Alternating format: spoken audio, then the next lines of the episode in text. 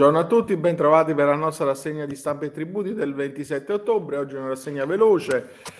Il primo articolo che troviamo è di Dario Ferrara su Italia Oggi. La cartella batte il concordato, ordinanza della Cassazione sulle procedure concorsuali che smentisce le eh, sezioni unite. Il fisco, secondo questa eh, ordinanza, può emettere e notificare la cartella di pagamento nei confronti delle società che pure ha già presentato la domanda di concordato preventivo. L'atto infatti è ammissibile, eh, chiedo scusa, è assimilabile a un procetto e eh, sfugge eh, al divieto di esercizio dell'articolo 168 della legge fallimentare. L'azione esecutiva vera e propria inizia solo con il pignoramento e ciò benché siano state le sezioni unite civili con la, con la sentenza 33.408 del 2021 ad affermare che la notifica della cartella sarebbe incompatibile con la procedura concorsuale minore. Il DL fiscale 21 nel frattempo ha dichiarato non impugnabile l'estratto di ruolo e limitato l'impugnabilità del ruolo e quindi se la cartella è il primo atto impositivo solo la notifica al curatore e al debitore consente di esperire il rimedio davanti, davanti al giudice. L'ordinanza 31.560 del 2022 pubblicata il 25 ottobre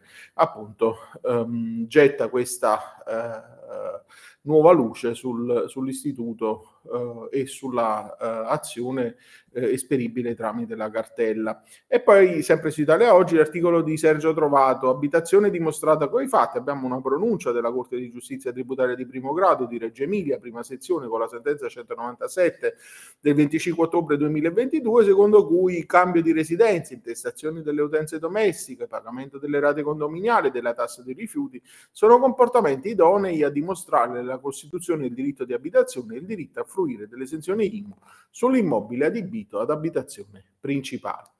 Questo è l'ultimo articolo della rassegna di oggi. Con questo vi eh, saluto, vi auguro una buona giornata e vi do appuntamento a domani.